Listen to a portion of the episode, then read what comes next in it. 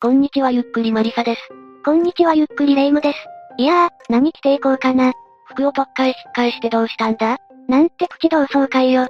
仲の良かった子が赴任先から帰ってくるから、当時の仲良しグループで宅飲みすることになったの。へえ、まあ昨今の時勢的には、少人数の宅飲みぐらいなら大丈夫か。そうそう。あまり私は親しい思い出のなかった子も参加するけど、ぶっちゃけ飲めれば何でもいいのよ。それはどうなんだ？でも、親しくない子が参加するのか。変なことに巻き込まれないようにな。何？保険とか壺とか？大丈夫よ。当日お金持っていかないから。わざわざ友達を減らしに行くことないだろ。いや、違う違う、かつてとんでもない事件があったんだ。その事件を起こした人物。大石ケテユリは、日系ブラジル人3世としてブラジルで誕生した。彼女は小学校に入学する前に両親と弟と共に来日し、小中学校を日本の学校で過ごした。その後、大阪市内の公立高校へと入学する。だがその中で、彼女は自身のルーツについて知りたくなった。よく言う自分探しだけど、大石の場合はその背景的にも本気っぽいわね。ああ、それで大石は、その思いに従って高校を中退しブラジルに帰国。そのまま現地の高校へ編入した。だが、残念ながら母国でも周囲に溶け込めなかった。それゆえに編入先の高校を卒業した後は、結局日本へ戻った。無駄足とは言えないわよね。向こうには馴染めないことを知れただけでもまだましか。その後の大石は東京八王子市で、アルバイトなどをしながら生活していた。その生活の中で、大石はアルバイト先で知り合ったという、大学院に通う中国籍女性とルームシェアを始めることとなる。ただルームシェアといっても、契約や家賃などはこの中国籍女性が面倒を見ており、大石は経済面でこの女性に依存した状態だったようだ。なんか、言葉通りのルームシェアじゃなさそうね。ああ、かなり深い結びつきだった。だがこの生活もやがて終了の時が来る。というのも、中国籍女性が2013年秋に大学院を修了したんだ。それで2014年4月から、上海の日系企業で働くことが決まった。だが、大石は女性と離れることは考えておらず、むしろ中国の大学に行って広告の勉強をし、広告関係の仕事に就きたいと考えるようになった。別にいいんじゃないの？というより、前向きな目標は良いことよね？いや、一つ大きな問題があった。実は大石は不法滞在者だったんだ。は？普通に日本に入国したし、正規の手続きなんじゃないの？大石のような日系人の場合、賛成までは定住者などの在留資格が与えられる。ただこれには有効期限があり、期限までに更新の手続きを怠ると不法残留になる。大石は手続きをしてなかったということ？ああ、2004年秋にブラジルから帰国した大石だが、その在留資格は定住者であり、3年間の期限があった。その間に大石は改めて、在留期限が制限されない永住者への資格変更を申請した。だがこれは許可されなかった。そうなると、大石はそれ以降、定住者としての資格更新もしなかった。それで中国に行きたいと考えた時には、不法残留の状態となっていたんだ。単純に知らなかったとしたら少しかわいそうね。そうでもない。そもそも大石が永住資格を許可されなかったのには裏がある。大石は奈良県を拠点としていた、日系ブラジル人の広域窃盗団の構成員だった。その窃盗団は、車上荒らし、不法就労に関わるような悪質な犯罪グループだ。大石自体は末端の存在であったが、複数の前歴があり、奈良県警管内の盗犯係ではある程度知られた存在だった。ごめん、永住が取れなかったのはもう仕方ないわ。あとな、更新をしなかったのも事情がある。2007年頃当時、大石は日系ブラジル人との間で金銭トラブルを起こし、警察に身柄を取られていたそうだ。その時にビザの更新手続きが取れなくなり、在留資格を失ってしまったらしい。どっちも大石の前科関連じゃないの。大石も文句は言えないでしょ。そのような事情で不法滞在状態だった大石は、中国に行きたくても行けなかった。だがある日、正規の手段で日本から出国できない外国人が、旅券を偽造したというニュースを見る。それで身分は他人で、顔写真だけ自分にして偽造すればいい？という考えに思い至ったんだ。そこでそういう考えに思い至るのが、犯罪グループにいた影響なのよね。そこからの大石の行動は早い。Facebook などの SNS を利用し、ターゲットとすべくかつての友人の情報を収集する。この時ターゲットの条件としたのが、パスポート未所持で海外渡海経験のないこと。また一人暮らしをしていることだ。新しくパスポートを作れる人。怪しむ人がいない人ということ？まあ、そうだな。それでこうした条件からターゲットとして選ばれたのが、中学校時代の友人で准看護師をしていた、岡田理香さんだった。2014年1月初め、大石は LINE で、岡田さんと同じく中学の同級生二人に連絡を取る。この時岡田さんは、大石の考えに気づくことはなく、中学時代の友人の連絡に喜んでいた。大石は計画通りに、岡田さんと他二人にプチ同窓会の約束を取り付け、翌月の2月1日には10年ぶりの再会を果たした。居酒屋で4人で食事をするプチ同窓会の写真はネットにアップされ、その中に大石の姿も見受けられる。仲良さそうね。外見はそうでも、大石はこの時、漠然と岡田さんを殺そうと考えていた。はただこの同窓会時点では具体的な殺害の計画はなく、大石は岡田さんの家で宿泊するも何もせず、そのまま解散となった。東京に戻った大石が岡田さんに再び会うのは、それから1ヶ月半ほど後の3月21日のことだ。この時は前回よりも強い殺意を抱き、当日購入したナイフをカバンに忍ばせ、岡田さんの自宅へ押しかけた。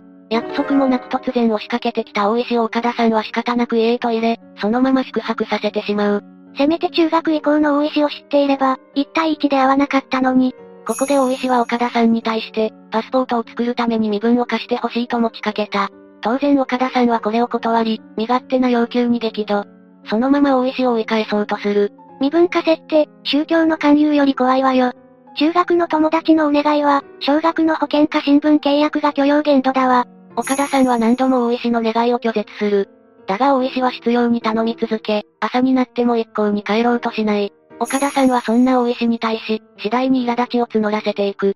そしていい加減にしてよ、早く帰ってと岡田さんが立ち上がって、帰りを促したまさにその時、反射的に大石はカバンからナイフを取り出し、体ごとぶつかるようにして岡田さんの腹のあたりを突き刺した。なんであんたが切れるのよ。大石は後に、この時のことをよく覚えていないが、何回も何回も刺したと供述している。だがその後の行動はしっかりとした思考に沿ったものだった。まず大石は殺害した岡田さんの遺体を、ホームセンターで購入してきた干渉剤や段ボールで梱包。そして宅配業者に粘土のフィギュアを送りたいと電話で依頼。その際遺体を人形と偽り、八王子の自宅マンションへと発送した。岡田さんの遺体を自宅マンションに置いた後は、岡田さんの健康保険証などを利用し、クレジットカードを合計6枚作成。また作成したクレジットカードで、八王子にあるトランクルームを契約し、そこに岡田さんの遺体を隠したんだ。犯罪グループで培った知恵かしら。普通クレジットカードの作成までこんなにスムーズにできないわ。こうして、大石家家ゆりは岡田さん名義のパスポートを取得し、岡田理香になりすます。そうして念願だった中国へと違法入国した。その後も、大石は不正に発行したクレジットカードを使い、東京や上海などでホテル宿泊費用、衣服購入代などを賄っている。その額、総額で100万円以上。全然悪びれてないわ。だがこのような好き勝手も、事件から2ヶ月後の5月23日に、トランクルームから遺体が発見されたことで終わりを告げる。また捜査を進めるうちに、事件日から行方不明の岡田さんの名義で契約されていたこと、そしてさらに、遺体発見前の4月下旬頃に、岡田さん名義のクレジットカードが発行され、東京や上海などで100万円以上使われていたことなども判明。これらの情報から大阪府警は、岡田さんが何者かに殺害され、トランクルームに遺棄されたとみて捜査を開始した。そして遺体の梱包物から検出された指紋をもとに、大石家手ゆりの存在へとたどり着いた。でも大石はもう日本にいないのよね。ああ、大石は岡田さんになりすましパスポートを取得。遺体発見前の5月3日には、日本から出国している。だが5月27日、上海で岡田さんの遺体発見ニュースが流れると、大石は上海の日本総領事館へと出頭した。大石はその場で、岡田さんの同意を得てパスポートを取得した。事件とは無関係だと説明したい。などと釈明したんだ。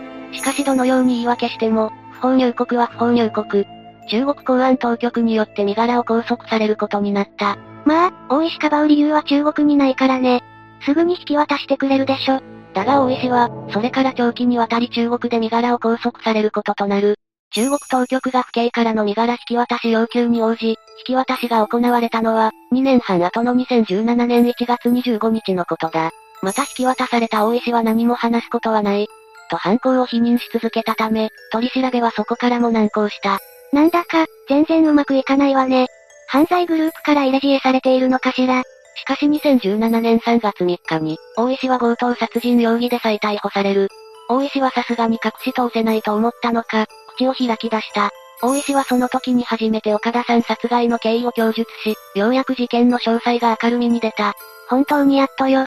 でも認めたのならここからは早いんじゃないの？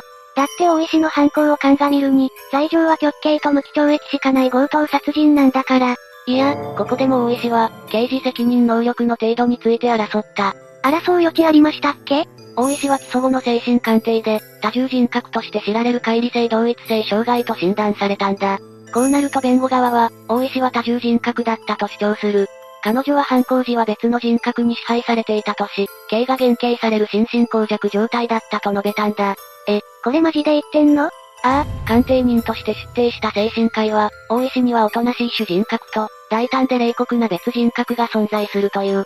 最初のプチ同窓会の時はおとなしい人格が犯行を思いとどまらせたが、事件時は止められなかったらしい。ええあれだけ悪知恵働かせて動いてんのに、そんな感じの言い分が通るの？それにおとなしい人格って言っても、岡田さんのクレカで合流してるから前世の人格ってわけじゃないじゃん。それとも何？犯行以降はずっと別人格が主導権握ってんの？おおよそ霊夢の言う通りだ。犯行後に証拠隠滅をするなど、合理的で一貫した大石の行動が検察側から指摘された。また地裁の裁判長も弁護側の言い分を受け入れず、大石に無期懲役の判決を下している。当然だが、大石はこれに納得せずに控訴した。死刑を免れただけでもよかったでしょうに。それで控訴審では何か変化はあったの？特にはない。弁護側は大石が乖離性同一性障害と認められたのに、減刑されないのはおかしいと主張。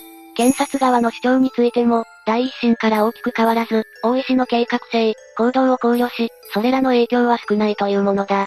判決も変化せず、高裁は大石の完全責任能力を認め、第一審の無期懲役を指示した。大石側唯一の武器である、乖離性同一性障害の認定はそのままか。一応言っておくと、大石のは人格間で記憶がある程度共有できる、軽度のものだそうだ。もうぶっちゃけ、その兆候がある程度だけど、柔道を演じてるだけじゃないの？その可能性はなくはない。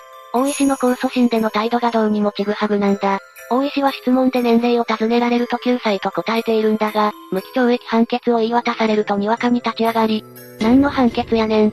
と9歳時にあるまじき怒りを発したという。この態度の変化から、都合よく病気を装っていると疑う人も少なくないようだ。でもどれだけあがこうと無期懲役と、ああ、大石の弁護士側はこの判決も不服とし、最高裁へと上告したが、結局棄却されている。無期懲役で確定ということね。でも本当にいい加減にしないと、休刑超えて極刑になるわよ。さて事件としては一旦以上だ。本物、というか重度の乖離性同一性障害で苦しんでいる人からしたら、愕然とする裁判だわ。多重人格であることと、責任能力がないことは別物だしな。ビリー・ミリガンなどの無罪判決が印象に残りすぎて、多くの犯人がこれを主張するが、大抵の場合はうまくいかない。自分勝手な理由で命を奪っているのだから、犯人の思惑通りの減刑は認められないのよ。最後になりますが被害に遭われた方に哀悼の意を表します。最後までご視聴ありがとうございました。